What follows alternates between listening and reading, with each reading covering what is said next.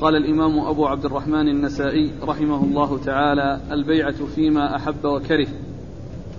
قال أخبرني محمد بن قدامة عن جرير عن مغيرة عن أبي وائل والشعبي. قال قال جرير رضي الله عنه أتيت النبي صلى الله عليه وآله وسلم فقلت له أبايعك على السمع والطاعة فيما أحببت وفيما كرهت. قال النبي صلى الله عليه وآله وسلم أو تستطيع ذلك يا جرير؟ أو تطيق ذلك؟ قال قل فيما استطعت فبايعني والنصح لكل مسلم. بسم الله الرحمن الرحيم.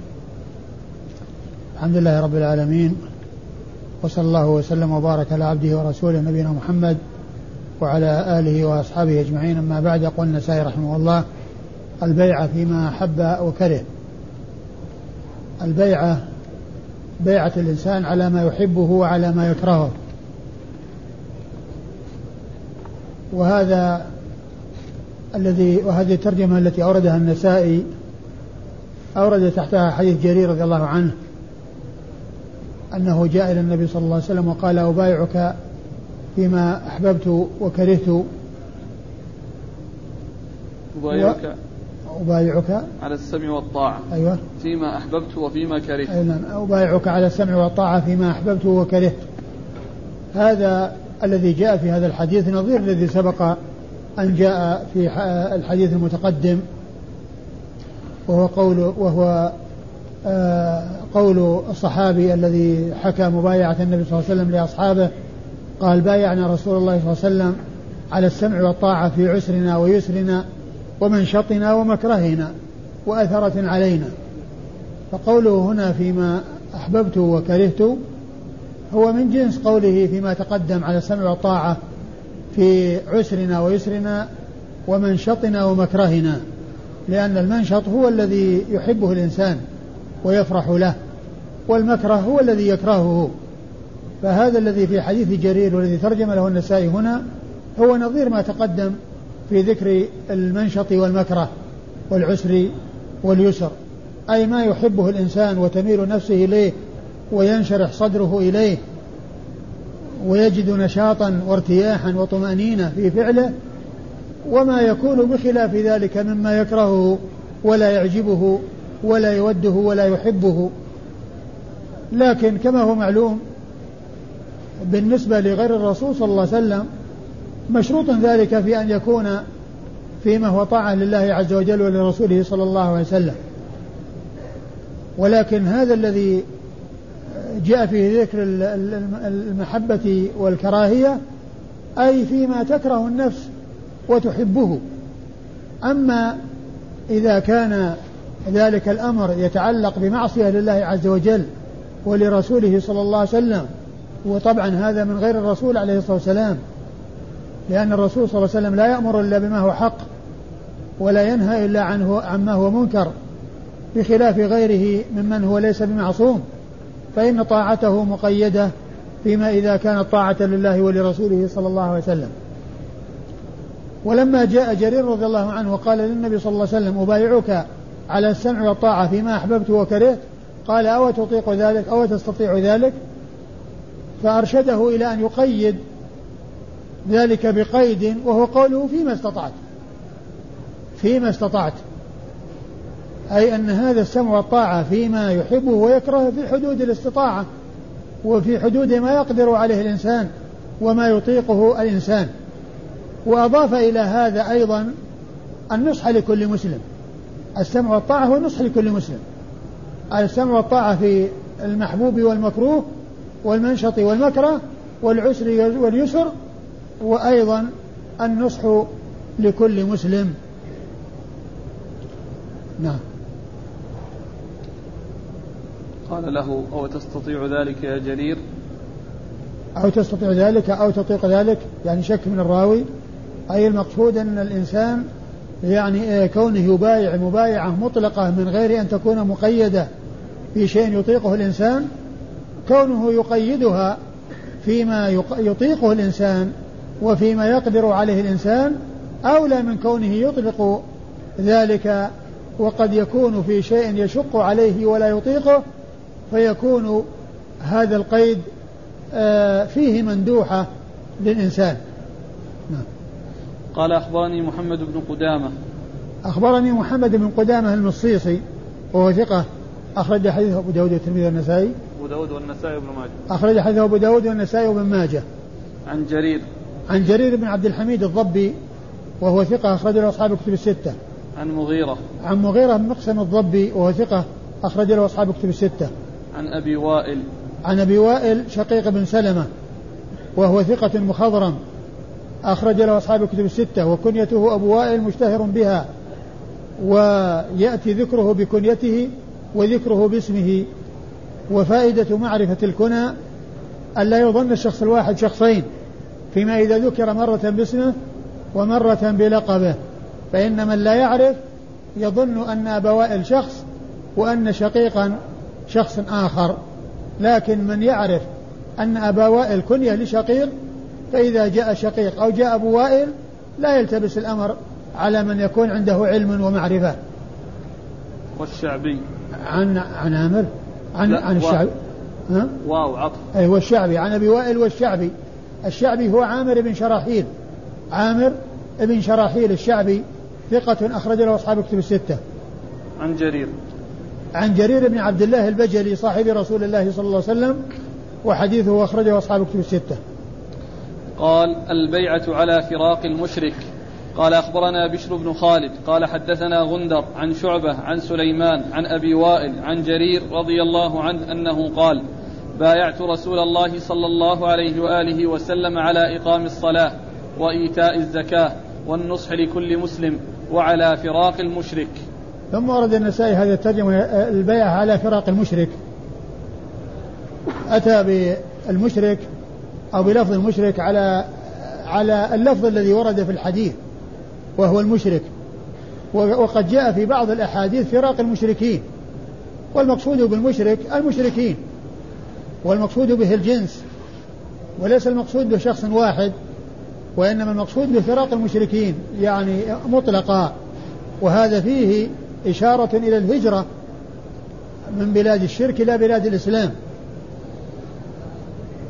فيه الإشارة إلى الهجرة أو دلالة على الهجرة من بلد الشرك إلى بلد الإسلام. والمقصود من هنا هنا الهجرة ولكنه أتى بفراق المشرك لأنه جاء بلفظ الخبر فأتى الحديث أو أتت الترجمة مطابقة للمتن أو مطابقة لما جاء في الحديث. نعم. والحديث. جرير يقول بايعت رسول الله صلى الله عليه وآله وسلم على إقام الصلاة وإيتاء الزكاة والنصح لكل مسلم وعلى فراق المشرك.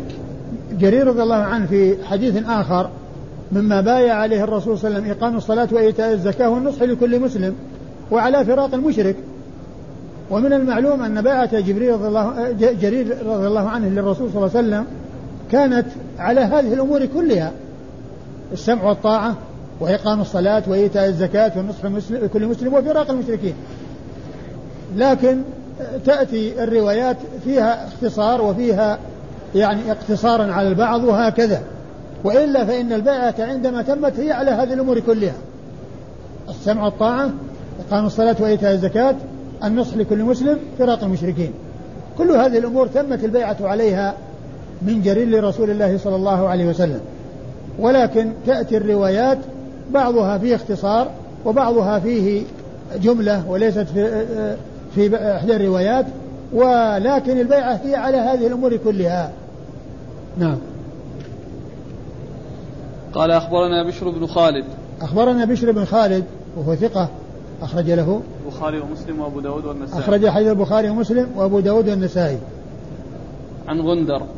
عن غندر وهو محمد بن جعفر جاء هنا بلقبه وكثيرا ما يأتي باسمه محمد بن جعفر وكثيرا ما يأتي أيضا بلفظ محمد غير منسوب لا سيما إذا روى عنه محمد بن مثنى أو محمد بشار وهو روى عن شعبة فإنه يأتي غير منسوب مهمل محمد وقد يأتي بلقبه كما هنا غندر. وفائدة معرفة ألقاب المحدثين أيضا ألا يظن الشخص الواحد شخصين. فيما إذا ذكر باسمه مرة وبلقبه مرة أخرى من لا يعرف يظن أن غندر شخص وأن محمد بن جعفر شخص آخر. ومحمد بن جعفر البصري الملقب غندر ثقة أخرج له أصحاب كتب الستة. عن شعبة. عن شعبة بن الحجاج الواسطي ثم البصري وهو ثقة وصف بأنه أمير المؤمنين في الحديث وهي من أعلى صيغ التعديل وأرفعها وحديثه أخرجه أصحاب كتب الستة. عن سليمان. عن سليمان الأعمش سليمان بن مهران الكاهلي الكوفي وهو ثقة أخرج له أصحاب كتب الستة وهنا جاء باسمه وكثيرا ما يأتي بلقبه الأعمش. وهذا مثل غندر ومحمد بن جعفر الذي مر ذكره. يأتي مرة ذكره باللقب ومرة في الاسم. عن أبي وائل عن جرير. عن أبي وائل عن جرير وقد مر ذكرهما. قال أخبرنا محمد بن يحيى بن محمد قال حدثنا الحسن بن الربيع قال حدثنا أبو الأحوص عن الأعمش عن أبي وائل عن أبي نخيلة عن جرير رضي الله عنهما أنه قال أتيت رسول الله صلى الله عليه وآله وسلم فذكر نحوه. ثم ورد النسائي حديث جرير بن عبد الله رضي الله عنه ولم يسق المتن ولكنه أحال على المتن الذي قبله وقال إنه نحوه. وكلمة نحوه ومثله أحيانا يأتي مثله وأحيانا يأتي نحوه. مثله أي أن اللفظ المحذوف مطابق لللفظ المذكور قبله.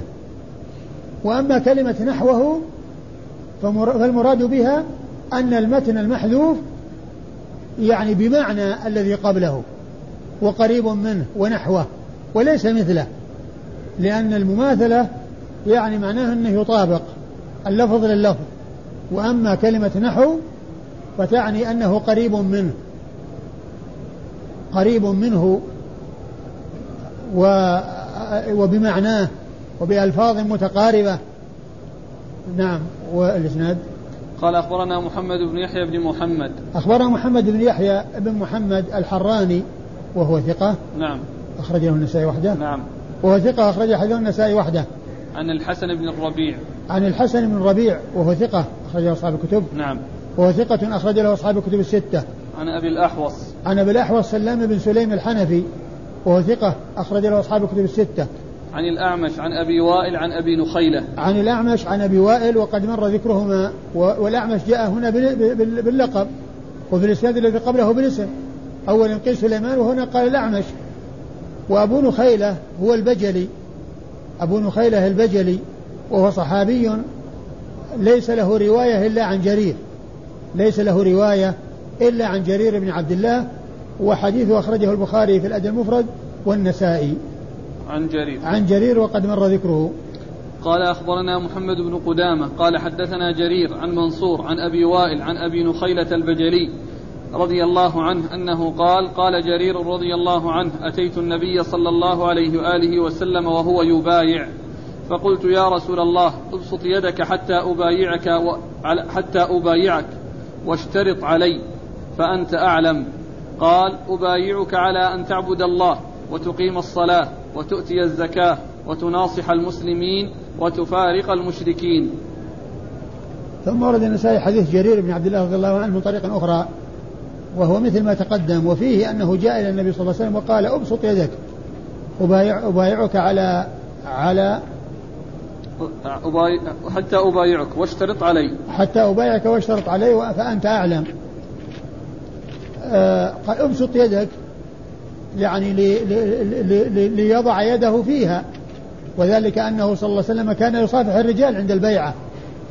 كان يصافح الرجال عند البيعة ويضع يضعون أيديهم في يد الرسول صلى الله عليه وسلم.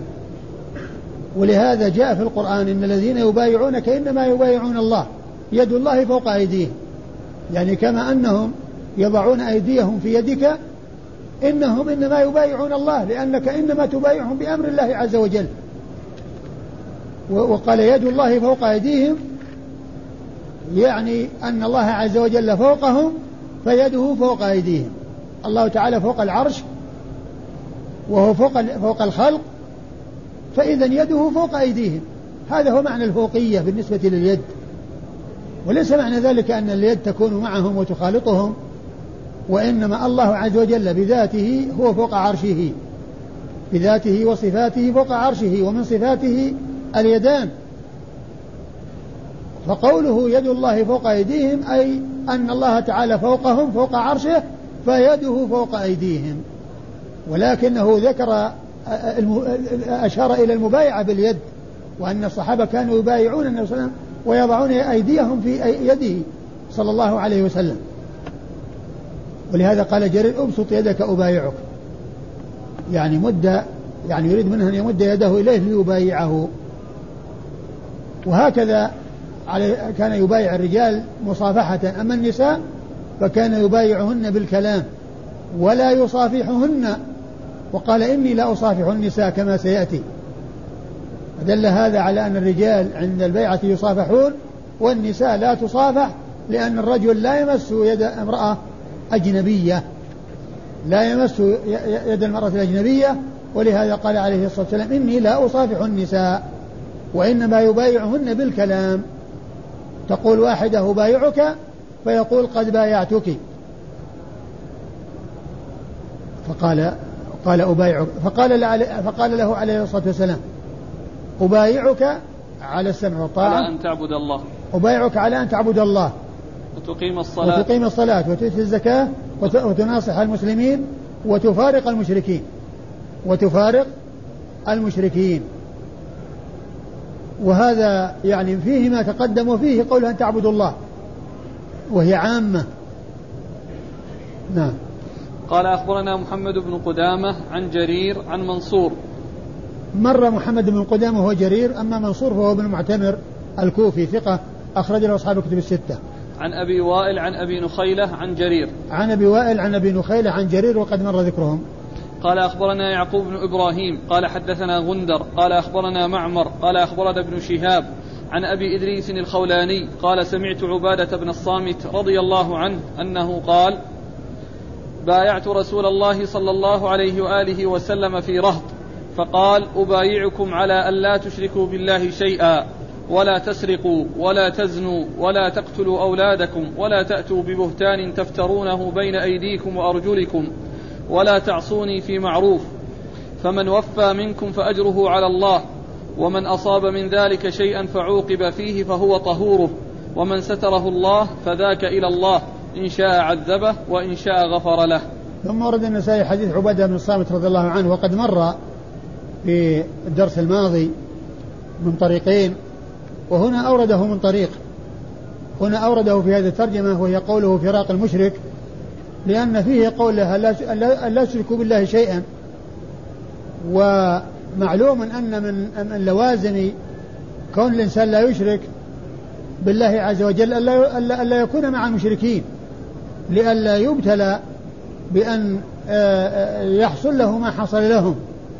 وأن آه، ولهذا ولهذا فإن النهي عن عن عن عن الإشراك بالله عز وجل فيه نهي عن مصاحبة المشركين وملازمتهم والكون معهم لأن ذلك يكون له تأثير عليه قد يكون له تأثير عليه.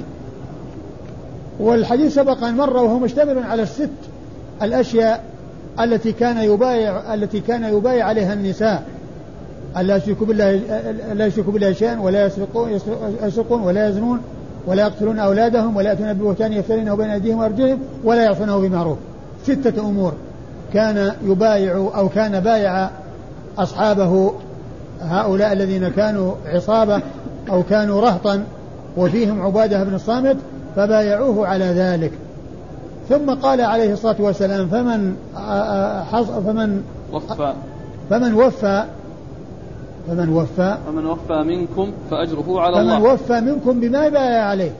من وفى منكم بما بايع عليه من هذه الأمور فأجره على الله.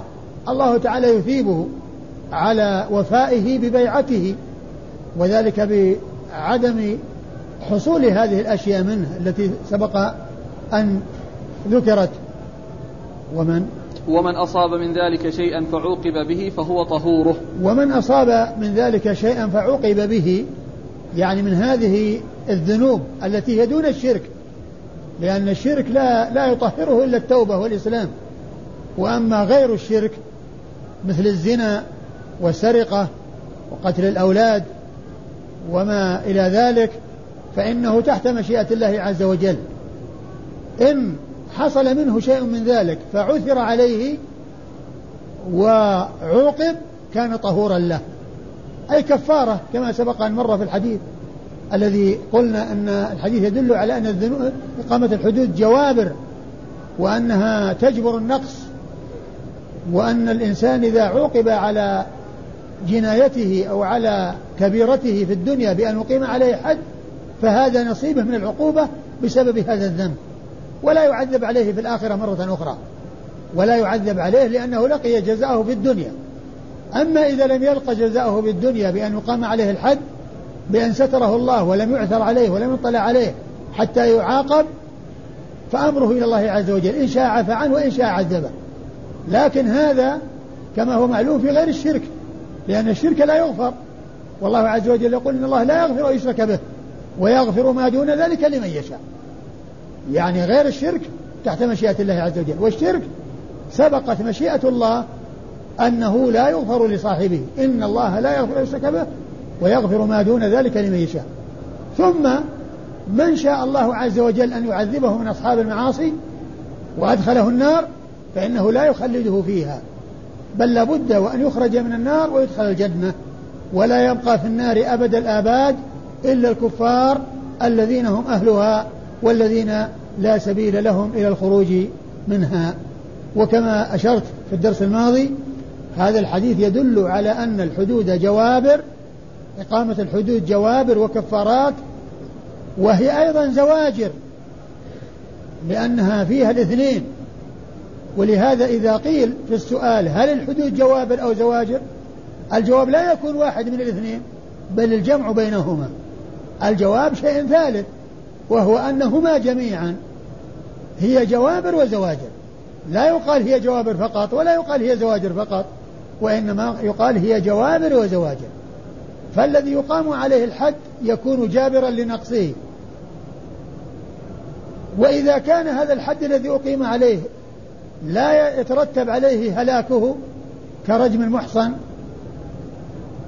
كرجم الزاني المحصن بل يعني يجلد بأن يكون بكرا فيجلد أو يقطع تقطع يده في السرقة. أيضا زجر له أن لا يعود مرة أخرى. وأيضا هو زجر لغيره سواء كان الحد أدى إلى الموت كرمي رجم الزاني المحصن أو لا يؤدي إلى الموت كالجلد للبكر الزاني وتغريبه وكذلك قطع القطع في السرقة. غير الذي يقيم عليه الحد يكون زاجرا له على كل حال.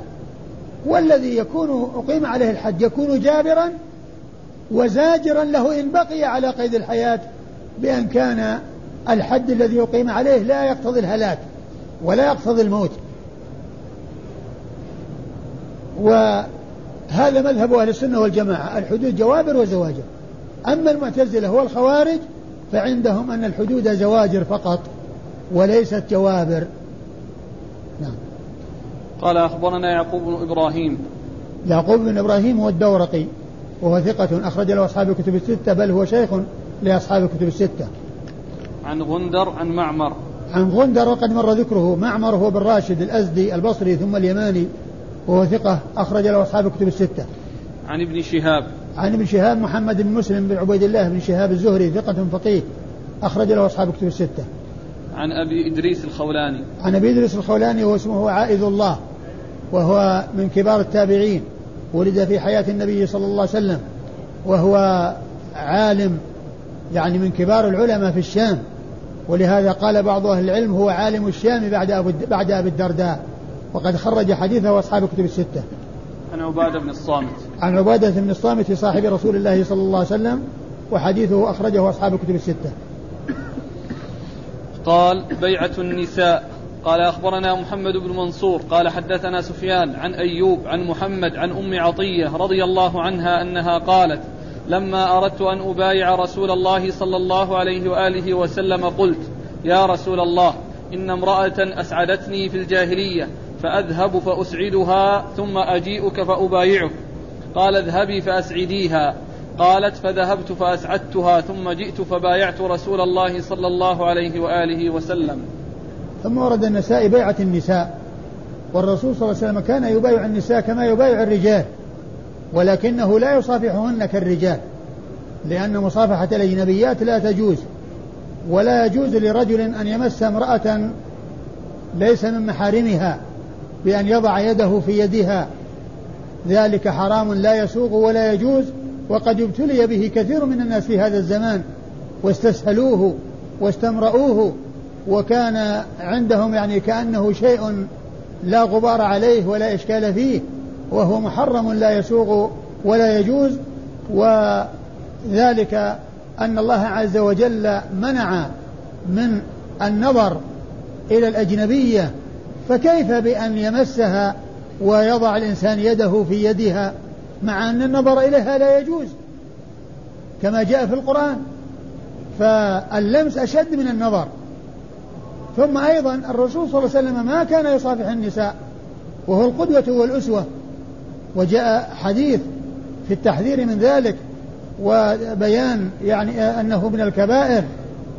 فكل هذا يدلنا على أنه لا يجوز للإنسان أن يصافح النساء مطلقا إذا كن أجنبيات. أما إذا كن من محارمه فله ذلك وإنما المنع في الأجنبيات.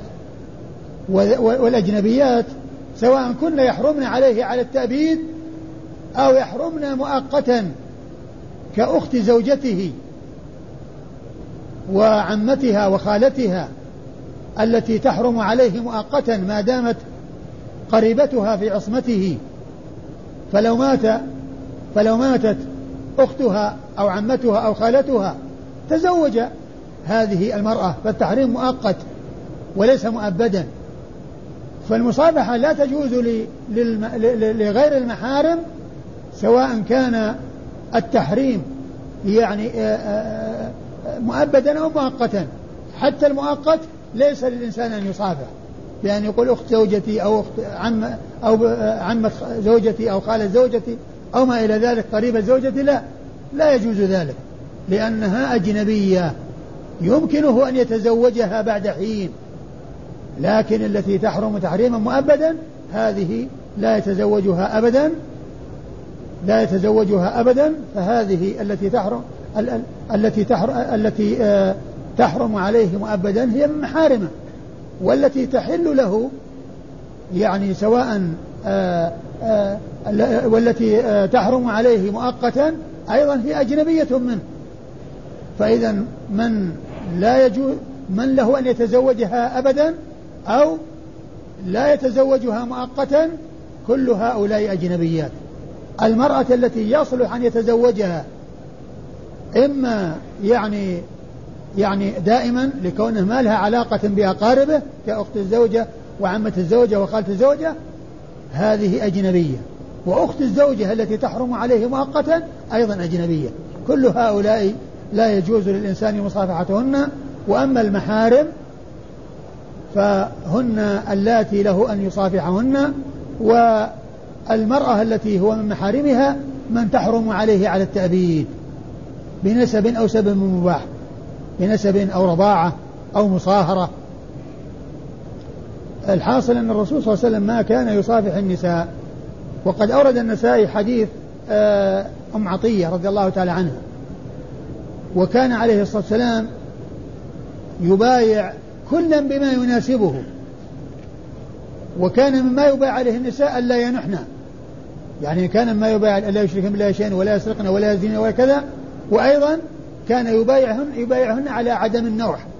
وألا تنوح المرأة عند ما يموت ميت لا تنوح عليه لأن النياحة محرمة. وقد جاء أحاديث كثيرة تدل على تحريم النياحة. ومنها أن الرسول صلى الله عليه وسلم كان يبايع النساء على ألا ينحن. وكذلك أيضا ما جاء عن أنه لعن الصالقة والحالقة والشاقة. الصالقة التي ترفع صوتها عند المصيبة تصيح تنوح. الصالقة ترفع صوتها عند المصيبة والحالقة تحلق شعرها عند المصيبة. والشاقة تشق ثوبها عند المصيبة. وأضيف ذلك إلى النساء لأنهن اللي يغلب عليهن الضعف. وأيضا عدم النوح بوي عليه النساء لأنهن يغلب عليهن الضعف. ولهذا ليس لهن أن يزرن القبور لأنه يغلب عليهن الضعف فيحصل عندهن ما يحصل آه، من من البكاء والصياح وما إلى ذلك فمنعنا من زيارة القبور. منعنا من زيارة القبور يعني لا يزرنها ولا يتبعن الجنائز. لا يزرنها ولا يتبعن الجنائز. آه. قالت أردت أن أبايع رسول الله صلى الله عليه وآله نعم وسلم. يعني كان النبي صلى الله عليه وسلم يبايع النساء على أن لا ينحن. ولما جاءت أم عطية تريد أن تبايع الرسول صلى الله عليه وسلم وكانت تعلم أنه يبايعهن أن لا ينحن كما سيأتي وكانت النساء في الجاهلية يتبادلن يعني كون الوحدة تأتي وتنوح مع هذه إذا مات قريبها ثم تقضي لها ترد عليها ذلك الذي حصل منها ويسمونه إسعاد. يعني كونها تأتي وتنوح معها يسمونه إسعاد لأن هذا خاص في المساعدة في النياحة. يسمونه إسعاد. وأما المساعدة يعني في الأمور التي تحتاج المساعدة يقول لها مساعدة. وما يتعلق بمبادلتها أو كونها تجزيها عن كونها ناحت لها أو ناحت معها أن تنوح معها بأن تقضي ذلك الذي فعلته معها تسميه إسعاد. فأم عطية قبل أن تبايع الرسول صلى الله عليه وسلم على أن لا تنوح قالت إن في واحدة يعني مات لها قريب وقد أسعدتني. يعني ناحت عندي لما مات لي قريب فأنا أريد أن أذهب وأسعدها وأنوح معها ثم آتي وأبايعك. ثم آتي وأبايعك على أن لا تنوح. فقال لها الرسول اذهبي. قبل ما يحصل الالتزام ذهبت. وجاءت وناحت معها وجاءت وبايعت الرسول صلى الله عليه وسلم على أن لا تنوح. يعني في المستقبل.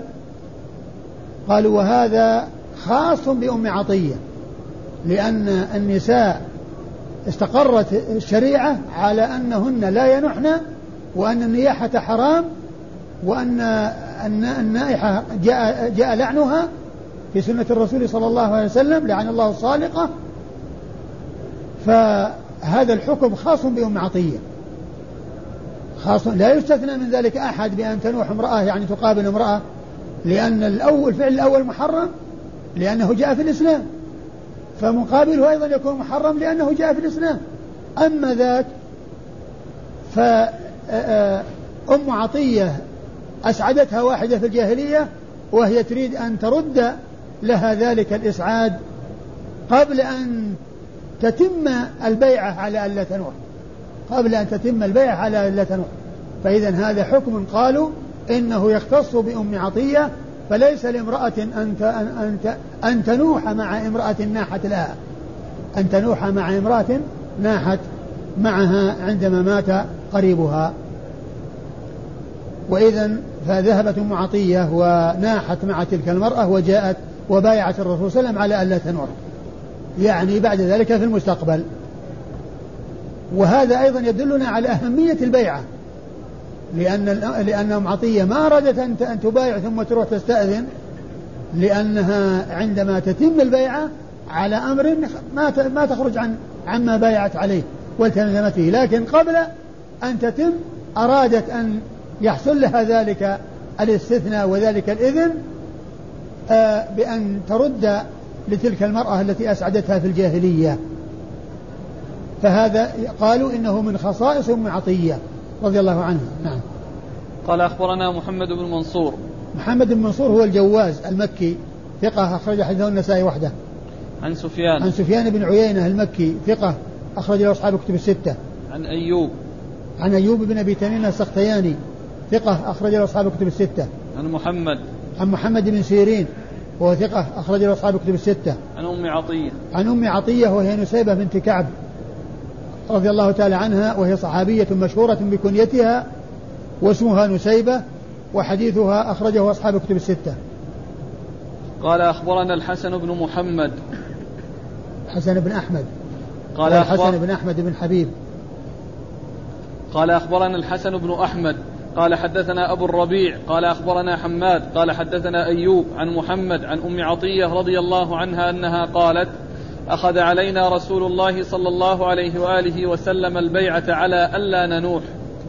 ثم ورد النسائي حديث أم عطية وفيه آه أن النبي صلى الله عليه وسلم أخذ عليهن البيعة ألا ينحن. وهذا أخذ على النساء لأنهن اللي يقع منهن هذا الشيء. لأنهن يقع منهن هذا الشيء الذي هو النياحة لضعفهن وعدم تحملهن وعدم الصبر عندهن. ولهذا يعني كان يأخذ البيعة على كل فيما يناسبه وفيما يتعلق به.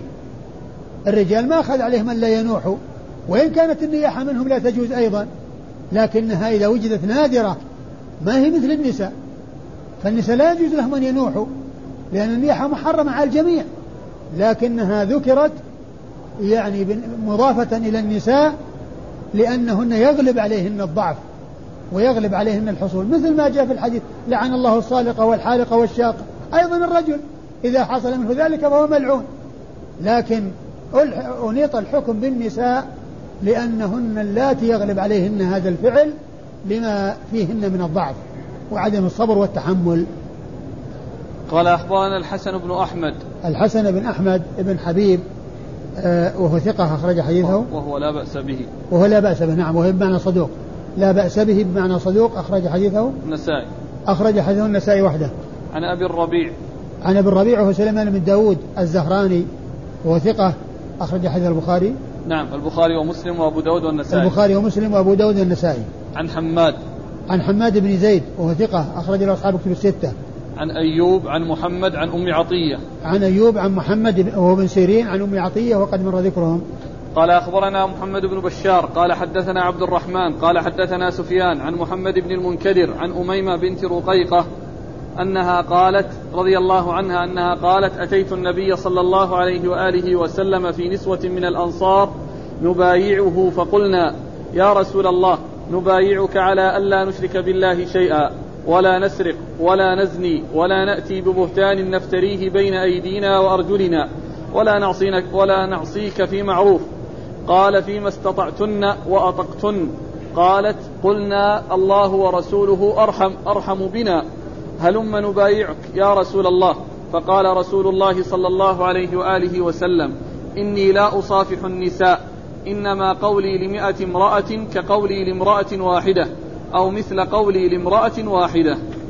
ثم ورد النسائي حديث آه، أميمة بنت رقيقة رضي الله تعالى عنها أنها جاءت إلى النبي صلى الله عليه وسلم في نسوة يبايعن رسول الله صلى الله عليه وسلم فقلنا نبايعك يا رسول الله على أن لا نشرك بالله شيئا ولا نسرق ولا نزني. آه، الستة الست الأشياء التي جاءت في القرآن. يا أيها النبي إذا جاء إذا جاءك النساء يبايعنك؟ المؤمنات. المؤمنات. إذا جاءك المؤمنات يبايعنك على لا يشركن بالله شيئا ولا يسرقن ولا يزنين ولا يقتلن أولادهن ولا يأتين بهتان يفترين بين أيديهن وبين ولا يعصينك بمعروف فبايعهن. يعني جئنا يبايعنا بما جاء في القرآن. أن النساء يبايعن على ذلك. وكذلك كان يبايع الرجال كما مر في حديث آه، كما مر في حديث عبادة بن الصامت وكما قال تبايعني بما بايعت عليه النساء بذكر آه، آه، ذكر الأمور الستة التي جاء ذكرها في القرآن. ف هذا يدل على بيعة النساء وهي الترجمة. النساء كنا يبايعن. ومما يبايعن عليه هذه الأمور الستة التي جاءت في القرآن وفي هذا الحديث. وبعد ذلك؟ قال فيما استطعتن وأطقتن. قال فيما استطعتن وأطقتن. يعني هذه المبايعة تكون مقيدة. فيما يستطيعه تستطيعه المرأة وفيما تطيقه. وهذا مثل ما جاء في حديث جرير أنه فيما يعني استطاع. أيوه. ثم قال قالت فقلنا الله ورسوله أرحم بنا. فقلنا الله ورسوله أرحم بنا إذ أرشدنا إلى هذا القيد الذي فيه الرحمة بنا. وأن بدل ما يكون الأمر مطلق وقد يكون فيه مشقة يأتي بهذا القيد الذي يدل على الرحمة. وأن وأن أن الإنسان ينفذ في حدود ما يطيق وفي حدود ما يستطيع. لا يكلف الله نفسا إلا وسعها. ثم لما انتهى الأمر على ما يبايع عليه. قلنا هلم نبايعك يا رسول الله. هلم نبايعك. قال قال إني لا أصافح النساء. إنما قولي لامرأة واحدة. إنما قولي لمئة امرأة كقولي لامرأة واحدة. قال إني لا أصافح النساء. يعني فلا تضع المرأة يدها في يدي لتبايعني, لتبايعني وإنما البيعة بالكلام. ثم أيضا الكلام لا يلزم. أن كل واحدة تأتي وتقول أبايعك ويقول لها قد بايعتك وإنما إذا قلنا أبايعك ثم قال قد بايعتكن يكفي. يعني يقولنهن جميعا ثم هو يقول كلمة واحدة لهن جميعا ذلك يكفي. ولهذا قال قولي لامرأة كقولي لمئة امرأة. قولي لمئة امرأة. أو إنما قولي لمئة امرأة كقولي لامرأة واحدة. إنما قولي لمئة امرأة كقولي لامرأة واحدة. يعني إذا قلت قد بايعتكن وأنتن مئة مثل ما لو قلت للواحدة بايعتك.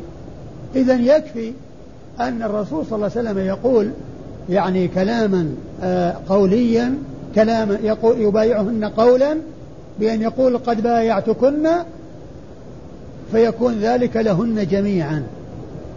وكما أنه لا تكون المصافحة لهن فلا يلزم أيضا أن تكون كل واحدة تقول قولا. ثم الرسول يقول قولا يقابل قولها فيكون ذلك الكلام من الرسول لمئة امرأة يعني يكون مئة مرة يقول ذلك لهن. بل يقول مرة واحدة وقوله لمئة كقوله لواحدة. وقول أي أن الرسول صلى الله عليه وسلم لا يصافح النساء ولا يبايعهن أيضا بالقول بأن تكون كل واحدة تأتي وتقول بايعتك يا رسول الله على كذا وكذا وكذا ثم يقول الرسول بايعتك ثم ينتقل للثانية حتى يغلق المئة أو ما إلى ذلك وإنما يكفي أن يقول لهن دفعة واحدة وتكون البيعة للجميع. قال أخبرنا محمد بن بشار. محمد بن بشار هو الملقب بن دار البصري ثقة.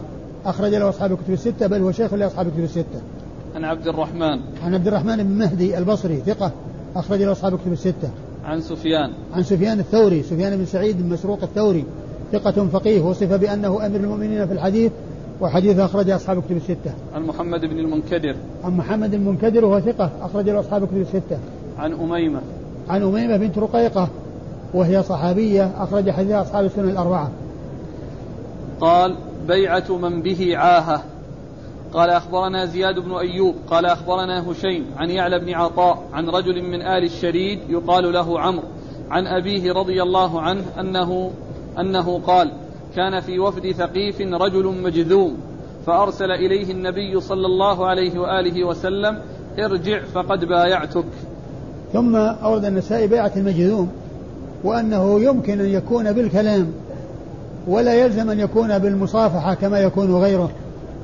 وأورد النسائي حديث حديث من؟ عمرو بن الشريد الشريد بن سويد. الشريد بن سويد نعم. الشريد بن سويد وكان في وفد ثقيف وفيهم رجل مجذوم. الشريد بن سويد الثقفي جاء في وفد ثقيف إلى رسول الله صلى الله عليه وسلم وفيهم رجل مجذوم. فالرسول صلى الله عليه وسلم أرسل إليه وقال ارجع فقد بايعناك. أرجع فقد بايعتك. يعني أن أنه الرسول أدرك أنهم يكرهون أن يكون معهم وأن يكون مع الناس.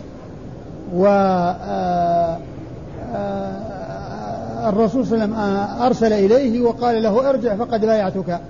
يعني مقصودك قد حصل ومطلوبك قد حصل. ولعل النبي صلى الله عليه وسلم علم منه أنه يعني لا يكره ذلك وأن الصحابة يعني الذين كانوا عنده صلى الله عليه وسلم. يعني كانوا لا يحبون ذلك ولا يريدونه فأرسل إليه وقال ارجع فقد بايعناك أي أنه لا يلزم أن يضع يده في يد آه، من يبايعه بل يكفي أن يبايع بالكلام وإن لم تحصل المصافحة. ولو حصلت المصافحة ما في بأس لأن المجذوم يعني آه، كون الإنسان أو بعض الناس يعني آه، يكون معه ويصافحه ويعول على الله ويستعين بالله ويتوكل على الله لا بأس بذلك. لكن الرسول رأى أو فهم أو ظن أن بعض الناس الحاضرين يكرهون أن يكون معهم فاكتفى بأن يرسل إليه ويخبره بأنه بايعه قولا وإن لم يحصل منه المصافحة للرسول صلى الله عليه وسلم. نعم. ما هو الجذام جذام مرض مرض معدي. نعم. قال أخبرنا زياد بن أيوب. أخبرنا زياد بن أيوب وهو ثقة أخرج حديثه مسلم. البخاري وأبو داود البخاري وأبو داود والترمذي والنسائي. نعم. البخاري وأبو داود والترمذي والنسائي. عن هشيم. وكان يعني آه، ثقة وكان الإمام أحمد يلقبه شعبة الصغير. يلقبه شعبة الصغير. يعني لإتقانه وضبطه. تشبيها له بشعبة بالحجاج المعروف بالضبط والإتقان. نعم. عن هشيم. عن هشيم بن بشير الواسطي وهو ثقة أخرج له أصحاب كتب الستة. عن يعلى بن عطاء. عن يعلى بن عطاء وهو ثقة أخرج له. البخاري في جزء القراءة ومسلم وأصحاب السنن. البخاري في جزء القراءة ومسلم وأصحاب السنن الأربعة. عن رجل من آل الشريد يقال له عمرو. عن رجل من آل الشريد وهو عمرو بن الشريد بن سويد وهو ثقة أخرج له البخاري. ومسلم وأبو, دا وأبو داود والترمذي في الشمائل والنسائي وابن ماجه. عن أبيه. عن أبيه آه الشريد بن سويد صاحب رسول الله صلى الله عليه وسلم وحديثه أخرجه البخاري في الأدب المفرد ومسلم وأبو داود والترمذي في الشمائل والنسائي وابن ماجه. أي مثل ابنه إلا أن ابنه خرج له البخاري في الصحيح وهذا روايته عند البخاري في الأدب المفرد. قال بيعة الغلام. قال أخبرنا عبد الرحمن بن محمد بن سلام. قال أخبرنا عمرو. عمر عمر بن يونس. قال أخبرنا عمر بن يونس عن عكرمة بن عمار عن الهرماس بن زياد رضي الله عنه أنه قال مددت يدي إلى النبي صلى الله عليه وآله وسلم وأنا غلام ليبايعني فلم يبايعني. ثم ورد النسائي بيعة الغلام أي أنه لا يبايع لأنه غير مكلف ولأنه لا يلتزم ولا يلزمه الشيء إذا التزم به لأنه غير مكلف يعني غير مؤاخذ مرفوع عنه القلم والبيعة تقتضي التزام بما يبايع عليه ولهذا كان عليه الصلاة والسلام يعني لا يبايع الصبيان لأنهم غير مكلفين. وأورد النسائي حديث الهرماس بن زياد رضي الله عنه أنه جاء إلى النبي صلى الله عليه وسلم ومد يده إليه ليبايعه أو يطلب منه يبايعه فلم يبايعه. ما مد الرسول يده إليه ليبايعه؟ لأنه صغير. والصغير لا يبايع لأنه غير مكلف. نعم. قال أخبرنا عبد الرحمن بن محمد بن سلام. أخبرنا عبد الرحمن بن محمد بن سلام وهو لا بأس به أخرج حديثه أبو داود النسائي نعم. أخرج حديثه أبو داود النسائي عن عن عمر بن يونس. عن عمر بن يونس وهو ثقة أخرج له أصحاب الكتب الستة. عن عكرمة بن عمار. عن عكرمة بن عمار وهو صدوق يغلط. نعم. أخرج حديثه. البخاري تعليقا ومسلم وأصحاب السنن أخرج صدوق يغلط أخرج حديث البخاري تعليقا ومسلم وأصحاب السنن الأربعة عن الهرماس بن زياد. عن الهرماس بن زياد صاحب رسول الله صلى الله عليه وسلم وحديثه أخرجه أبو داود النسائي نعم. وحديثه أخرجه أبو داود النسائي قال بيعة المماليك. قال أخبرنا قتيبة. قال حدثنا الليث عن أبي الزبير عن جابر رضي الله عنه أنه قال جاء عبد فبايع النبي صلى الله عليه وآله وسلم على الهجرة ولا يشعر النبي صلى الله عليه وآله وسلم أنه عبد فجاء سيده يريده فقال النبي صلى الله عليه وآله وسلم بعنيه فاشتراه بعبدين أسودين ثم لم يبايع أحدا حتى يسأله أعبد هو؟ ثم أورد النسائي هذه الترجمة وهي بيعة المماليك العبيد الأرقة يعني لا يبايع لا يبايعون. لأن البيعة تقتضي أن يتصرف الإنسان بنفسه بأن يعني يأتي للجهاد وكذلك أيضا يهاجر والعبد منافعه ليست ملكا له وإنما هي ملك لسيده فلا يتصرف بنفسه تصرف الأحرار. آه العبد لا يبايع كما يبايع الأحرار لأن منافعه ليست له وإنما هي لغيره. أورد النسائي حديث جابر. حديث جابر رضي الله عنه أن أن عبدا جاء إلى الرسول صلى الله عليه وسلم يبايعه فبايعه وما كان يشعر بأنه عبد ما درى عنه أنه عبد. فجاء سيده يطلبه بايعه على الهجرة. أي نعم. يبايع على الهجرة. فجاء عبد سيده يطلبه. فالرسول صلى الله عليه وسلم لما تمت البيعة معه ما أراد أن يعني آه، يستقيل هذه البيعة ويترك هذه البيعة بل أراد أن يبقي على بيعته فسعى إلى تخليصه من الرق فقال بعنيه فباعه بعبدين يعني عبد بعبدين أعطاه عبدين مكان العبد هذا. وبقي هذا على بيعته فحصل الحرية وبقيت له البيعة. فبعد ذلك النبي, النبي صلى الله عليه وسلم ما كان يبايع أحدا حتى يعني من يظن أنه عبد حتى يسأل عبد هو عبد هو فدلنا هذا على أن العبيد لا يبايعون لأنهم لا يتصرفون. ما يستطيع يهاجر ولا يستطيع يجاهد لأنه ملك لغيره. ثم أيضا قوله أنه جاء في أول الحديث أنه جاء عبد وبايعه وكان لا يشعر أنه عبد. هذا دليل على أنه لا يعلم الغيب. هذا من الأدلة الكثيرة على أن النبي صلى الله عليه وسلم لا يعلم الغيب. لأنه لو كان يعلم الغيب بمجرد أن جاءه يعرف أنه عبد. لكنه ما عرف أنه عبد. وهذا غيب لا يعلمه إلا الله عز وجل. فحتى علم وعرف بأنه عبد علم ذلك. فالرسول صلى الله عليه وسلم ما ليس لا يعلم الغيب. والله عز وجل أمره بأن يقول إنه لا يعلم الغيب. وأخبر عن نفسه أنه لا يعلم الغيب. الله تعالى قال له قل لا قل لا أقول لكم عندي خزائن الله ولا أعلم الغيب. وقال أيضا آآ آآ في سورة الأعراف في آخرها ولو كنت أعلم الغيب لاستكثرت من الخير وما مسني السوء ولو كنت أعلم الغيب لاستكثرت من الخير وما مسني السوء فالرسول صلى الله عليه وسلم علم الغيب على الإطلاق هو من خصائص الله. قل لا يعلم من في السماوات والأرض الغيب إلا الله فهو علام الغيوب الذي لا يخفى عليه خافية في الأرض ولا في السماء. وأما رسول الله صلى الله عليه وسلم فهو لا يعلم الغيب على الإطلاق ولكنه يعلم من غيب الله ما أطلعه الله عليه. ما أطلعه الله عليه يعلمه وما لم يطلعه عليه فإنه لا يعلمه. صلوات الله وسلامه وبركاته عليه. قال أخبرنا قتيبة. أخبرنا قتيبة بن سعيد بن جميل بن طريف البغلاني ثقة أخرج له أصحاب كتب الستة. عن الليث. عن الليث بن سعد المصري ثقة فقيه أخرج له أصحاب كتب الستة.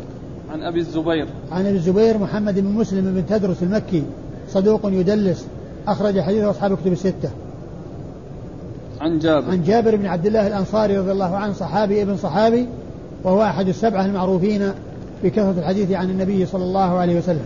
وهذا الحديث من أعلى الأسانيد عند النسائي لأنه رباعي بين النسائي فيه وبين رسول الله عليه الصلاة والسلام أربعة أشخاص قتيبة والليث وأبو الزبير وجابر. قال استقالة البيعة. قال أخبرنا قتيبة عن مالك عن محمد بن المنكدر عن جابر بن عبد الله رضي الله عنهما أن أعرابيا بايع رسول الله صلى الله عليه وآله وسلم على الإسلام فأصاب الأعرابي وعك بالمدينة فجاء الأعرابي إلى رسول الله صلى الله عليه وآله وسلم فقال يا رسول الله أقلني بيعتي فأبى. ثم جاءه فقال أقلني بيعتي فأبى. فخرج الأعرابي فقال رسول الله صلى الله عليه وآله وسلم إنما المدينة كالكير تنفي خبثها وتنصع طيبها طيبها. طيبها ولا طيبها؟ التشديد عندنا. مشددة؟ هي الذي يبدو أنها طيبها يعني مقابل الخبث. خبثها وتنصع طيبها. آه شو أول حديث؟ استقالة نعم البيعة. ترجمة. استقالة البيعة. يعني كون الإنسان يبايع ثم يطلب إقالته من بيعته. يبايع ثم يطلب إقالته من بيعته. أورد النسائي حديث من؟ حديث جابر. حديث جابر رضي الله عنه. أن رجلا أن أعرابيا جاء إلى النبي صلى الله عليه وسلم وبايعه على الإسلام يعني والهجرة وأن يبقى في المدينة مع الرسول صلى الله عليه وسلم. فأصابه وعك أصابه حمى. فظن أن هذا بسبب يعني بيعته وكونه يعني جاء والتزم. فأراد إقالة الاستقالة من البيعة. فلم يجبه الرسول صلى الله عليه وسلم لأن كون الإنسان يبايع ويهاجر ثم يرجع عن هذا الخير الذي أقدم عليه هذا ليس بجيد. فكرر عليه فلم يجبه الرسول فخرج. يعني ما حصل له إقالة فخرج بدون إقالة. ولم يصبر. فالرسول صلى الله عليه وسلم قال عند ذلك إنما المدينة كالكير. آه تنفي خبثها وتنصع طيبها. يعني أن أن أن أن أن, أن, أن الخبث يخرج منها و والطيب أو الطيب يبقى فيها. وهذا الأعرابي يعني هو من القسم الأول. أو من النوع الأول الذي نفته المدينة لأنه بايع وطلب الإقالة فلم يقل ومع ذلك انسحب وخرج بدون آه، موافقة الرسول صلى الله عليه وسلم على ما طلبه منه. نعم. قال أخبرنا قتيبة عن مالك. أخبرنا قتيبة قتيبة مر ذكره مالك بن أنس الإمام المشهور. نعم. عن محمد بن المنكدر عن جابر. عن محمد بن المنكدر عن جابر وقد مر ذكرهما. قال المرتد أعرابيا بعد الهجرة. قال أخبرنا قتيبة. قال حدثنا حاتم بن إسماعيل عن يزيد بن أبي عبيد عن سلم بن الأكوع رضي الله عنه أنه دخل على الحجاج. فقال يا ابن الأكوع ارتددت على عقبيك وذكر كلمة معناها وبدوت. قال لا ولكن رسول الله صلى الله عليه وآله وسلم أذن لي في البدو.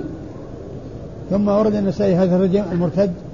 المرتد أعرابيا بعد الحج بعد الهجرة. المرتد أعرابيا يعني الذي رجع أعرابيا بعد الهجرة بعد أن هاجر وصار في من أهل المدن والقرى وتحت إمرة الإمام يعني يجاهد ويستنفر إذا احتج إليه رجع أعرابيا. كان من رجع إلى البادية.